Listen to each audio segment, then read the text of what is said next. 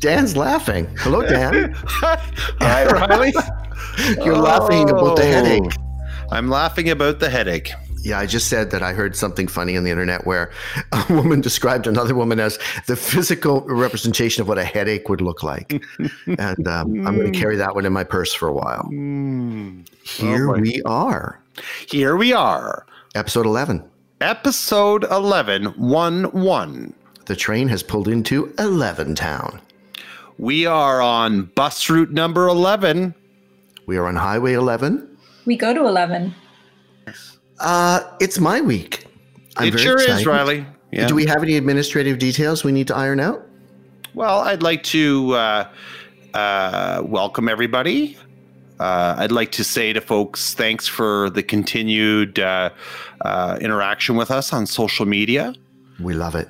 We do. We added a new account, Riley. I don't know if you're aware of that. We're now on Instagram as well. I don't know Instagram because I'm a man of a certain age and Instagram scares me. It's like TikTok. It scares me.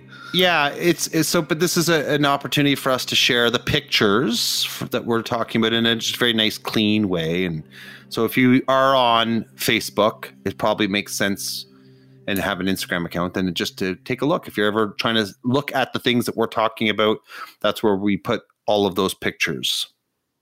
And they're good pictures. They're drawings that my 9-year-old daughter has done. I wish that was the case. I would love that. Actually, I should get her to do that, shouldn't I? Yeah, you should. Mm-hmm. And by the way, I'm Riley. Oh, I'm Dan. I'm Bonnie. I'm not supposed to say anything because I'm the producer. No, you're supposed to say hi. Hi. Bonnie, when you think about all the things you've gone through to be our producer and to be back on the air with us, you scaled a mountain in Argentina. You got bit by several ticks in the Appalachians, had to go back to Arizona and get that extensive plastic surgery. She loved me for that. You've earned the right to announce yourself at the beginning of the show. All right. It's good to be here. I'm so glad everyone listens. Me too. I'm glad to be here. Folks, if you do like what you hear on our show, feel free to give us a rating on iTunes or Spotify. And just let us know if you're enjoying the show. It's always nice to get that feedback from you, the listener. Some of you have shared messages with us, and that's really appreciated. We love, love, love the interaction with your audience. So please keep that coming. Please do. We love it. Shall I start my story? You shall. Okay, we're going back into the past. We're going back into the 1800s. I don't think I've gone that far back before. So I'm going to give you a little bit of a picture frame. Just outside Nashville, Tennessee, is the town of Adams, and it was formerly known as Red River, Tennessee. It's a very typical small American town, quiet, inconspicuous. Everybody knows everybody else. However, it was and is the site of one of the most vengeful manifestations ever recorded in North America. That manifestation is actually blamed for someone's death. So tonight, whenever you're listening to this podcast, I will now share with you the story of the Bell Witch. Oh, I've heard of this. She haunts the telephone system. Oh my God. So like when you are calling and you get that automated system that makes you press all the different numbers and there's like 24 sets of numbers. Is that the Bell Witch? That is the Bell Witch. That is her doings. That's called the curse of the telephone tree. I hate those telephone trees. I hate them so much. I do too. And they never have the thing that I'm calling about. No, you kind of have to guess your way through. Like, I think this is the right kind of area. I know. I just push zero until someone answers the phone. I just push zero. That's a good, good plan of action. We're getting in the way back machine, and I'm pulling your souls back to 1804. In 1804, a gentleman named John Bell, his wife, Lucy Williams Bell, and 10 other families, including a family known as the Batts, set out from North Carolina to establish a new home in Red River, Tennessee. They were 100% pioneers. They joined, once they arrived, the newly formed Red River settlement. Once they were settled, the Bells became very prosperous farmers very quickly. John Bell was a good businessman. He was shrewd, but he was also well-liked very much respected by his neighbors, to the extent that he was appointed to function as an elder at the Red River Baptist Church. There's a little bit about what kind of guy John Bell was. Now enter the Batts family, who I mentioned earlier. The patriarch of that family was a guy named Frederick Batts, and he was seriously injured during a farming accident, and he spent the rest of his life unable to work. So as you can imagine, because farming was the principal livelihood for these people, things got really bad really fast. Mm-hmm. And Mr. Batts had no choice but to sell off parts of his property in order to feed his family and stay alive. So John Bell stepped in and purchased some of the Batts' land, but for less than it was worth. Ah. And Batts' wife, Kate, Frederick's wife, Kate Batts, accused Bell of taking advantage of her husband's unfortunate circumstances. She was pissed off, and she vowed that Bell and his family would pay dearly for what they had done. Now, Bell had also purchased a slave girl from Frederick Batts' brother, Benjamin. However, when he saw the girl, he thought that she was too young, and so Bell left the slave girl in the care of her mother, who lived with Benjamin Batts, until she would be old enough for him to take to his homestead to work for him. So the time came when Bell finally came to bring the girl, who was now old enough, back to his farm. But Benjamin would not honor the agreement.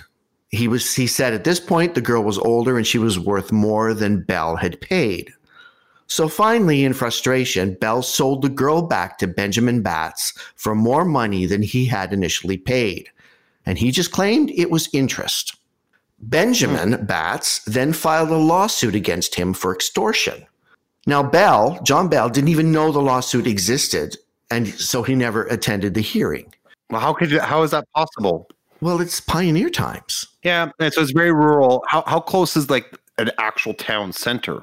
Like a court. Where would the nearest court be? The nearest courts were in the city centers, because I'm going to mention something. Let me go a little farther and then we'll come back to that.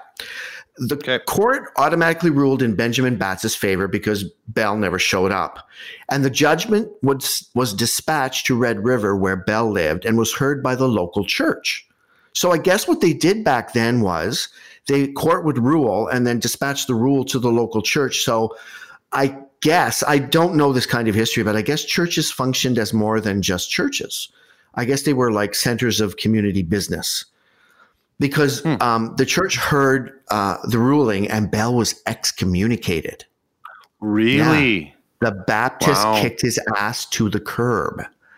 And some say it was that excommunication that opened the door for evil to enter the Bell home. I'm going to tell you a little bit about the Batts' wife. Frederick Batts' wife was named Kate Batts, and she had become the head of the family because, as I said before, Frederick had been injured and couldn't work. She was mean, she was harsh, and nobody liked her, and she was generally avoided by everyone. She had no friends except her cat. Mm-hmm.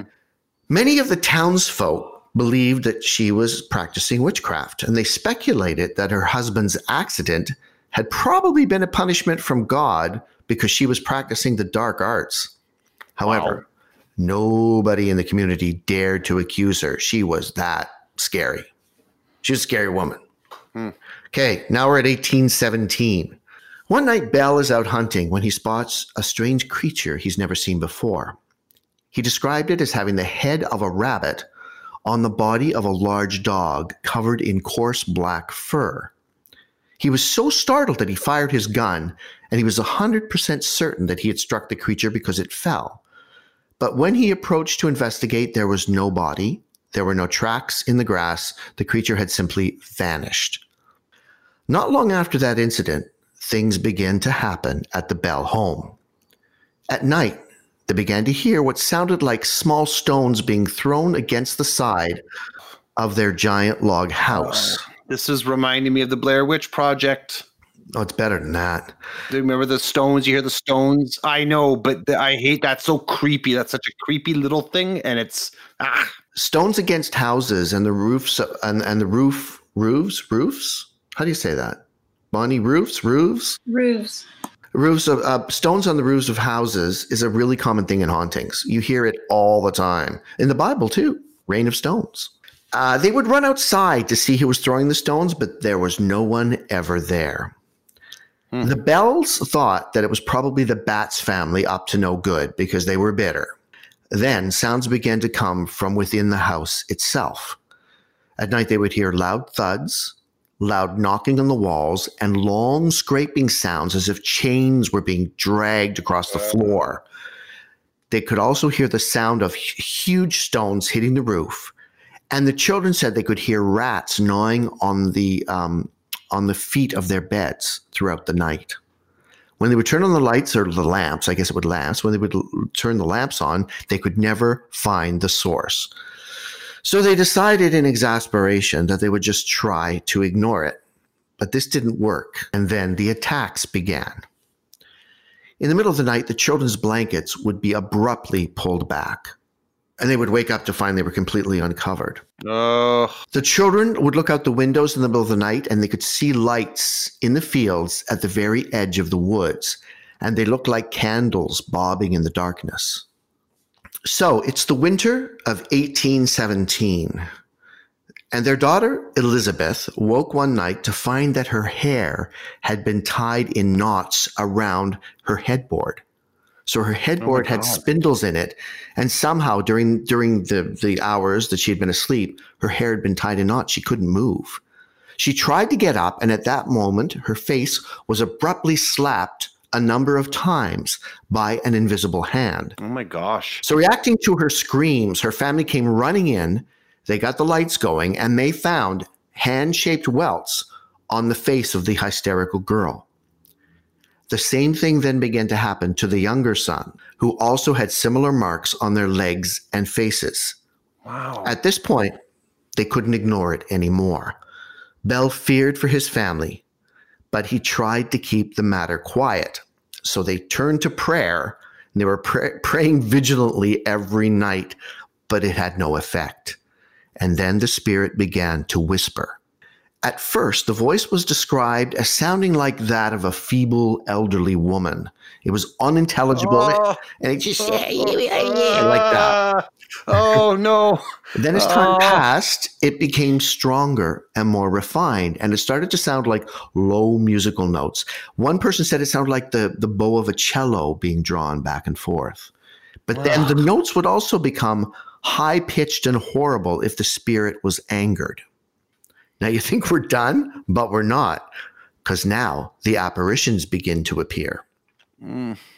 The slaves working at the farm, because it was that time, begin to see strange birds and animals at night, many of which spoke.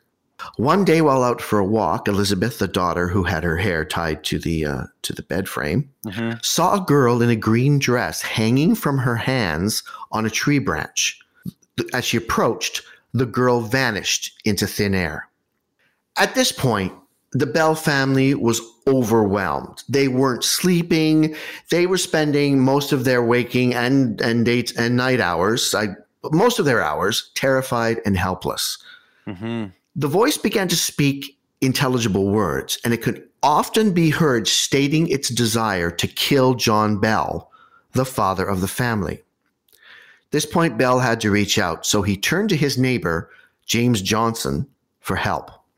So Johnson, I love this, Johnson and his wife would come each night to the Bell home and join the family in prayer. So they would do their little prayer circle. On one such occasion, Johnson became so frustrated with the spirit babbling that he demanded to know the name of the spirit. And a distant voice said, Kate. Seeing that the prayer vigils were having no effect, Johnson advised Bell to seek the help of the community. And finally, because he was at the end of his rope, Bell agreed. And he's been excommunicated though, right? He's still a valued member of the community. Interesting.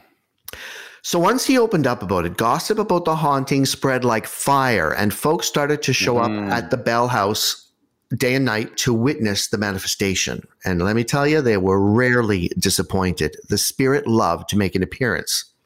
Here's some interesting history. In 1819, news of the haunting eventually reached a very well-respected general by the name of Andrew Jackson. Okay. Yep. that Andrew Jackson, who decided to investigate the matter for himself because he owned a tract of land just a few miles from the Bell home. Okay. So he took a few men of his military men and decided that he would camp near the Bell house to find out what was going on. As Jackson's company approached the house, the wagon's wheels seized and would not move. Nothing could budge the wagon. They couldn't figure out what was going on. A voice then was heard that said, "General, you can move on now. I will speak with you later tonight." Seconds after that, the wheels moved freely again as if nothing had happened. His entourage arrived at the Bell home and they pitched their tents in the Bell's front yard and had a lovely dinner with the family, after which they all sat in the parlor and sang hymns. That's my favorite part. I love that it was a time when you just go over, have a nice dinner, and then sing some hymns. Well, we should get back to doing that, Riley. You should. You and Bonnie can come over. I'll feed you my famous craft dinner and bologna, and we'll sing some hymns. Yeah. One of the soldiers noted that the manifestation hadn't made an appearance that night, and he claimed it was because he was in possession of a silver bullet. In that era, it was known as a witch tamer. So back then, silver bullets were called witch tamers. And he boasted loudly that the spirit was scared to make an appearance because he had that bullet in his gun. Well, at that moment, he was kicked in the arse, and the kicking didn't stop until he was thrust out of the door of the Bell home by an invisible being. The entity then spoke and said, "This man is a fraud. You have another in your party. Tomorrow, I will call him out." Well, the Jackson group had planned to stay several nights, but they left after only one. Riley, is that the way the voice sounded? No, it was a woman's voice. Okay, so not like a game show host. No, it was a woman's voice. "The next member of this party is going to be eliminated, but receive these parting gifts. A new shovel, a pitchfork." It was always a rice-a-roni, the San Francisco treat. Yeah, that's why they discovered San Francisco in order to secure rice-a-roni, the staple product of Northern California. I loved rice-a-roni. And there was turtle wax, too. There you go. To interrupt with something really important, I didn't eat much rice-a-roni as a child. I had hamburger helper. Thank you very much. I grew up in the States, so rice-a-roni is like a thing. We never had rice-a-roni. They see it. I'm from outside Boston, so it's like a thing. All right. So they had planned to stay several nights, but they left after only one. And legend has it that as he was leaving, Jackson said, "I would rather face the whole of the British Army than spend another night at the Bell House." Wow. No official military report on the incident was ever made by Jackson. So it's impossible to verify that any of what I just told you actually happened. But a lot of people say that it did. Interestingly enough, Bell's wife, Lucy, was never treated badly by the manifestation. It was actually quite the opposite. In 1820, Lucy came down with a serious lung inflammatory condition, and the doctor said that her chances of survival weren't very good.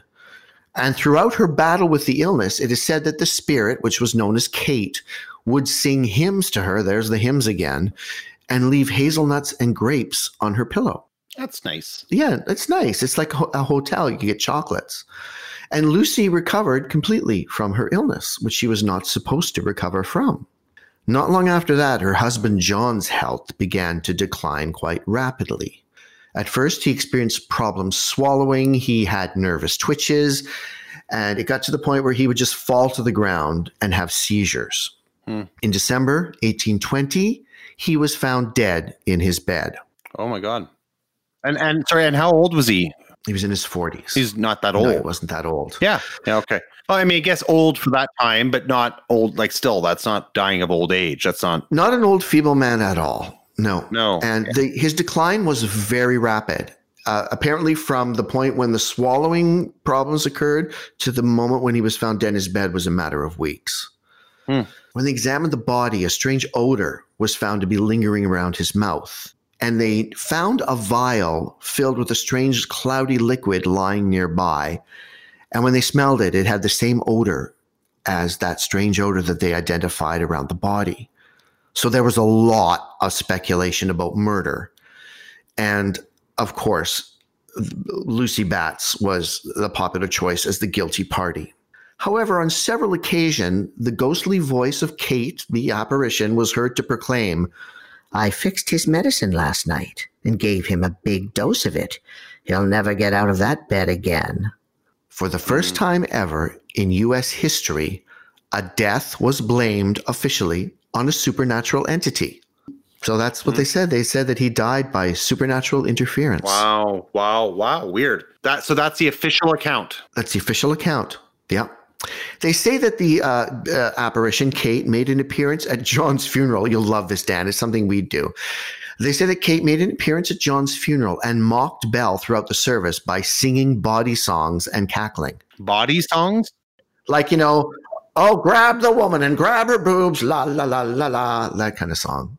Hey, or, pee and poo, me and you, let's all sing and dance.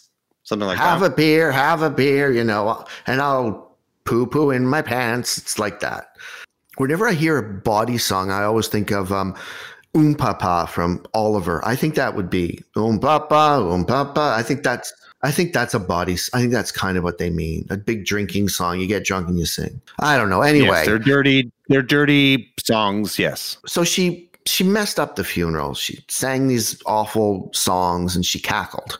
After Bell's death, the activity began to wane, and finally, Kate seemed to have left the house for good. In the spring of 1821, a well-respected young man named Joshua Gardner asked to marry Elizabeth Bell, the daughter who I mentioned earlier, yes, whose hair had been tied to the bed. Yes. And she said yes. One day while she was out for a walk, Elizabeth again saw the girl hanging in the tree, and the girl warned her not to marry Gardner. The spirit then vanished. Terrified that the manifestation would return and haunt her family again, Elizabeth broke off the engagement. At that point, the spirit left the family, but she told them where she was going. She said, I was so weird. She said that she was going to the West Indies and would be back in 7 years. And she did just that. She visited John Bell Jr., who was in the West Indies. And he said he spent 3 nights talking to the manifestation named Kate. The first night they talked about the past, the second about the present, and the third about the future. She then said farewell, and she promised to return in 107 years. That would be 1935, to the most direct descendant of John Bell. Oh, weird. There's no evidence that she ever returned in 1935 because it was the Great Depression. I found that a bit weird because it's very Dickensian because... Mary, I was just going to say that. Same here, yeah. The past, the present, and the future. I wonder if... When was that written? Let me check. Yeah, because, I mean, this is 22, 23 when this happened. So maybe Dickens heard about it and stole the idea. He was writing later than that, so it's quite possible, but he would set them earlier. So let me just double check here. It was published in 1843. So he could have heard about that. There's a chance. I think that's hard proof, Riley. Well, that's a remarkable coincidence that she spent 3 nights, the ghost spent 3 nights with him, talking about the past, the present, and the future. Well, I just wonder if that's a common belief that ghosts would come in. If there was a ghost of past, present, and future, I wonder what the lore is behind that, right? Who knows? I can tell you who knows. Kate knows. Exactly. There's no evidence that the ghost, like I said, ever came back in 1935 because they had other stuff to worry about, like surviving the Great Depression. So there you go. That's the story of the Bell Witch. So let me encapsulate. There's a few things I wanted to talk about. I was lucky enough to stumble across a guy who spent 40 years researching this issue, and he was a wonderful font of knowledge. So we're dealing with a time of gossip and rumor and folk tales and legends of witches, and a time where they're not very skeptical, right? They're not going to question maybe to the same degree that we do today. They were more spiritual than we are, so right. More the scale was more weighed in spiritual than in science, right? After all I've told you, the primary haunting lasted only 4 years. That was just 4 years of their lives. There are many more stories of what the manifestation did. I could go on and on about it, and they vary in degrees of malevolence. Sometimes the creature is extremely malevolent, and sometimes she just hangs out at night and talks with the people in the Bell home. Many of the stories come from credible witnesses with good reputations like John Bell. A lot of folks speculate that the ghost story was invented to cover up John Bell's murder. Now, Lucy Bell was the sister of John Williams Jr., who was the father of Kate Batts. So there's a theory that there might have been a conspiracy between Kate and Lucy to get rid of Bell. Oh, interesting. But the fly in the ointment there is, why would she torture her own children, right? Right. The children went through hell. And Andrew Jackson was there in the middle of this. And are his accounts documented, or is this like... No. Okay, so he never came on the record and said, I experienced this. Most of this is not verifiable at all. Right. Okay. Kate Batts was also alive through the whole ordeal. So a lot of people who speculated that she was a spirit Kate, well, no, she was alive. But some say that she might have been the kind of witch that could will her spirit to leave the body. Mm-hmm. So she would sit in a rocking chair by the fire and send her spirit over to the Bell house to torment them. Yeah. Incidentally, Kate Batts, the unpopular Kate Batts, died in 1843. The most popular theory is that she was behind it all and that she called upon a demon or spirit to torment the Bell family because she felt that they had done her family wrong. Mm. One other theory claims that it was one of Elizabeth's admirers who was motivated by jealousy, but it doesn't really hold any water. So wrap this up. There are still occurrences in the area to this day. Really? Yeah, it's called Adams now, but it was Red River back in the day. The townsfolk, including Bell's descendants who still live there, have experienced many unexplained events. For example, Bob Bell, who's still alive. I love Bob Bell. They all have these really just very Anglo-Saxon names. Bob Bell remembers his grandmother once calling his father and screaming for him to come to the house because there was an intruder. And when Bob and his father arrived at the house, they found that there were no intruders there at all, but in the kitchen, the entire contents of her china cabinet was strewn all over the floor, but none of the dishes were broken. None of the crystal goblets, nothing. They were just strewn around the floor. Tom Henson, who's the curator of the Town of Adams Museum, says that people who visit the Bell property are warned not to take anything home with them because one man took a rock from a cave on the property, and within 3 days, he had lost his job, his home, and his wife. It's a country western song for you right there. Uh-huh. Just so you know, the cave is a popular paranormal hotspot. However, it never figured in the original event. It's commonly referred to as the Bell Witch Cave. I've mentioned this before. If you go on YouTube, you will find a million people have gone to the Bell Witch Cave. You know, those paranormal people I talk about who are like, yeah, it's very cold over here, and all of a sudden our meters are all in the red. You know, that kind of stuff they all do. They say that the cave had been an important site for First Nations initially and had also been used by Jesse James, that he had holed up there. Oh.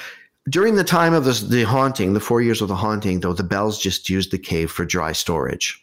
So my final statement to you all is there's a movie based on this, and it's got Sissy Spacek in it and Donald Sutherland, and it's called An American Haunting. Okay. This sounded familiar. It's a rough adaptation of the Bell Witch story. It's from like what, the 1980s, that movie? Later. Bonnie will tell you. 2005. See, she was already on it. Okay. Yeah, so if you want to see sort of a fictionalization of the story, you can watch that movie. So that's my story. I find that stuff genuinely terrifying. It actually also reminded me of the movie Witch. I love that movie with the sheep. Yeah. That strange sheep. That dark, creepy pioneer. We talked about that with one of our, I think with the Van Meter Visitor, about how creepy small towns can be, but how much creepier are these homesteads that are the home itself is on an island unto itself. There's not even a town surrounding you. Well, you know, I'm obsessed with what I call, and I think I might have made up the term, rural Gothic, because Keith, my partner, he comes from a rural setting. I do not. And they're a very gothy, spooky, gloomy kind of people sometimes, rural folk. Well, they'll be like, oh, yeah, he fell in the combine and, you know, he lost his two legs. But his wife, Agnes, looked after him and they were happy. And my partner's mother will call up and just say, oh, yeah, you know, Ed Beard died and, you know, he died in his sleep. It was time. there's this rural gothicness. And I don't know, if I was still in university, I might want to do a thesis on it, because I would like to be known as having come up with the term and also fleshing it out. But rural Gothic, that's what I call it. Well, frontierism absolutely changes your worldview, the way that you interact with others. You have to have a certain level of toughness in order to survive in that world. I noticed that too with my wife's family that has a strong rural Irish background. And there's a stoicism there that I don't see in my very urban family, like from my parents, and they handle things differently than I'm used to. I like that, the stoicism. That's a very good way of describing it. Yeah, because it's I think a positive trait to have, especially if it's balanced, right, with empathy and things like that. But I know what you're talking about. And that adds a real spooky layer to it. I was wondering why this was called The Witch, because it sounded more like a poltergeist or something that was invading their home. The popular theory is that the manifestation was the result of witchcraft. Right. And that Kate perhaps was the witch who was behind it. Yeah. That they had, I don't think poltergeist wasn't even a thing then. And I think that the only answer that they could think of was that someone had called forth a demon to torment the family. Mm-hmm. Yeah. Also, when you were mentioning the stoicism and all of that, I mean, in this time, the pioneer folk, I think communities were more than just communities. They were almost extended families. They really had to take care of each other. And like I said earlier, the church had a much more important role to play than it does now. Yeah, for sure they would have. This also would make an excellent origin story. Like when you're mentioning about the animals, the weird animals, and then eventually how those weird animals start talking. This would make a great origin story for the McDonald's family of creatures. Oh, like the Grimace. Tweety Bird, Grimace. Tweety Bird's not in McDonald's. Yeah, that bird. There's no bird in McDonald's. There's Mayor McCheese, the Hamburglar, the Grimace. Yeah, there's a bird. There's no bird. Yeah, there's a bird. Look it up, Bonnie. And then the creepiest one of all. The French fry kids. French fry kids, yes. And then Ronald McDonald would be the warlock in this case. Oh, no, you are correct. Ha! Ronald, Grimace, Birdie, and Fry Kids. I have never heard. There's apparently also Sunday is Ronald's dog. I don't remember that. Grimace. We've talked about Grimace. Hamburglar. Mm-hmm. Birdie the Early Bird. She was the first identifiably female character who debuted in 1980 to promote the company's new breakfast items. Birdie the Early Bird. I would remember that more because that was right in my prime time years of being deluged by McDonald's advertising. That being said, I think we could all agree those characters would fit perfectly in with this story. No, we wouldn't all agree. I was going to add, I looked up poltergeists, and actually they were in folklore in the 1600s. But wasn't that just Germany? I think that's Germany. You know, those Germans in the Black Woods, what is it called? The Black Forest? Black Forest, yes, because Black Forest cake. Yes. Black Forest cake is something you can only love if you're under the age of 12. That's one of the only cakes I do like. Still? Darker chocolate and cherries. It's not overly sweet. I can't eat chocolate. What are we waiting for, Bonnie? Look up something. No, I'm done. Oh, okay. Okay, so you guys, that's my story, and I'm sticking to it. What did you think of the spookiness, Bonnie? It was a little spooky. I don't know. I'm kind of skeptical about stuff like that. But the thing with the girl getting her hair, Elizabeth having her hair tied, that was really spooky. And the fact that this spirit traveled to the Caribbean and met with John Jr. and talked to him for 3 days was also very bizarre. So, yeah, that's a little spooky. I don't know. I'm kind of reluctant now that I've said it. I don't want Kate to come and visit me. Mm-hmm. She hasn't made an appearance in quite a while. Perhaps all the technical interruptions we've had in this recording was her. I love the setting. I love anything to do. And like I said, this is the farthest back we've gone so far. Yeah. So I like the setting. I like the idea of the pioneers. And it was just such a time filled with, you know, superstition and folklore and fear. And people still believed in the mysterious world. Regardless of the source, it is creepy, whether it's fiction or non. It's creepy. The time period is creepy. The fact, I mean, so, apparently something did happen with these people. I have no doubt about that. Whether the source was supernatural or not is irrelevant. Creepy stuff. I would even argue this is the creepiest story that we've covered, more than the asylum or like the Mary Celeste. I think to me, this is spooky. Oh, the asylum for me still. I love this story. Can I change my answer? It's a great story. Okay, I think we're done. I think we've done the Bell Witch justice. So I thank the listeners for taking this journey with us. Dan, anything administrative you want to say? No, I think we covered it at the top of the show. I do want to say thanks for listening. Bonnie, words of wisdom? Thank you for listening, and just contact us. Let us know what you like, what you don't like. We want to deliver podcasts that you're all enjoying. We love you guys very much. And listen, we'd like to have a fun Halloween event. If there's enough of you out there who can send us your ghost stories to share with us, we'll do a Halloween episode where we have listener ghost stories, and we'll regale you with tales from our listeners. How about that?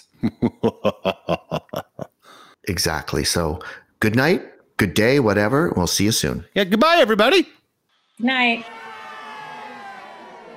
Oh, grab the woman and grab her boobs. La, la, la, la, la. Yay! Hey, pee and poo, me and you. Let's all sing and dance. Yay! Have a beer, you know. Poo-poo in my pants. Yay!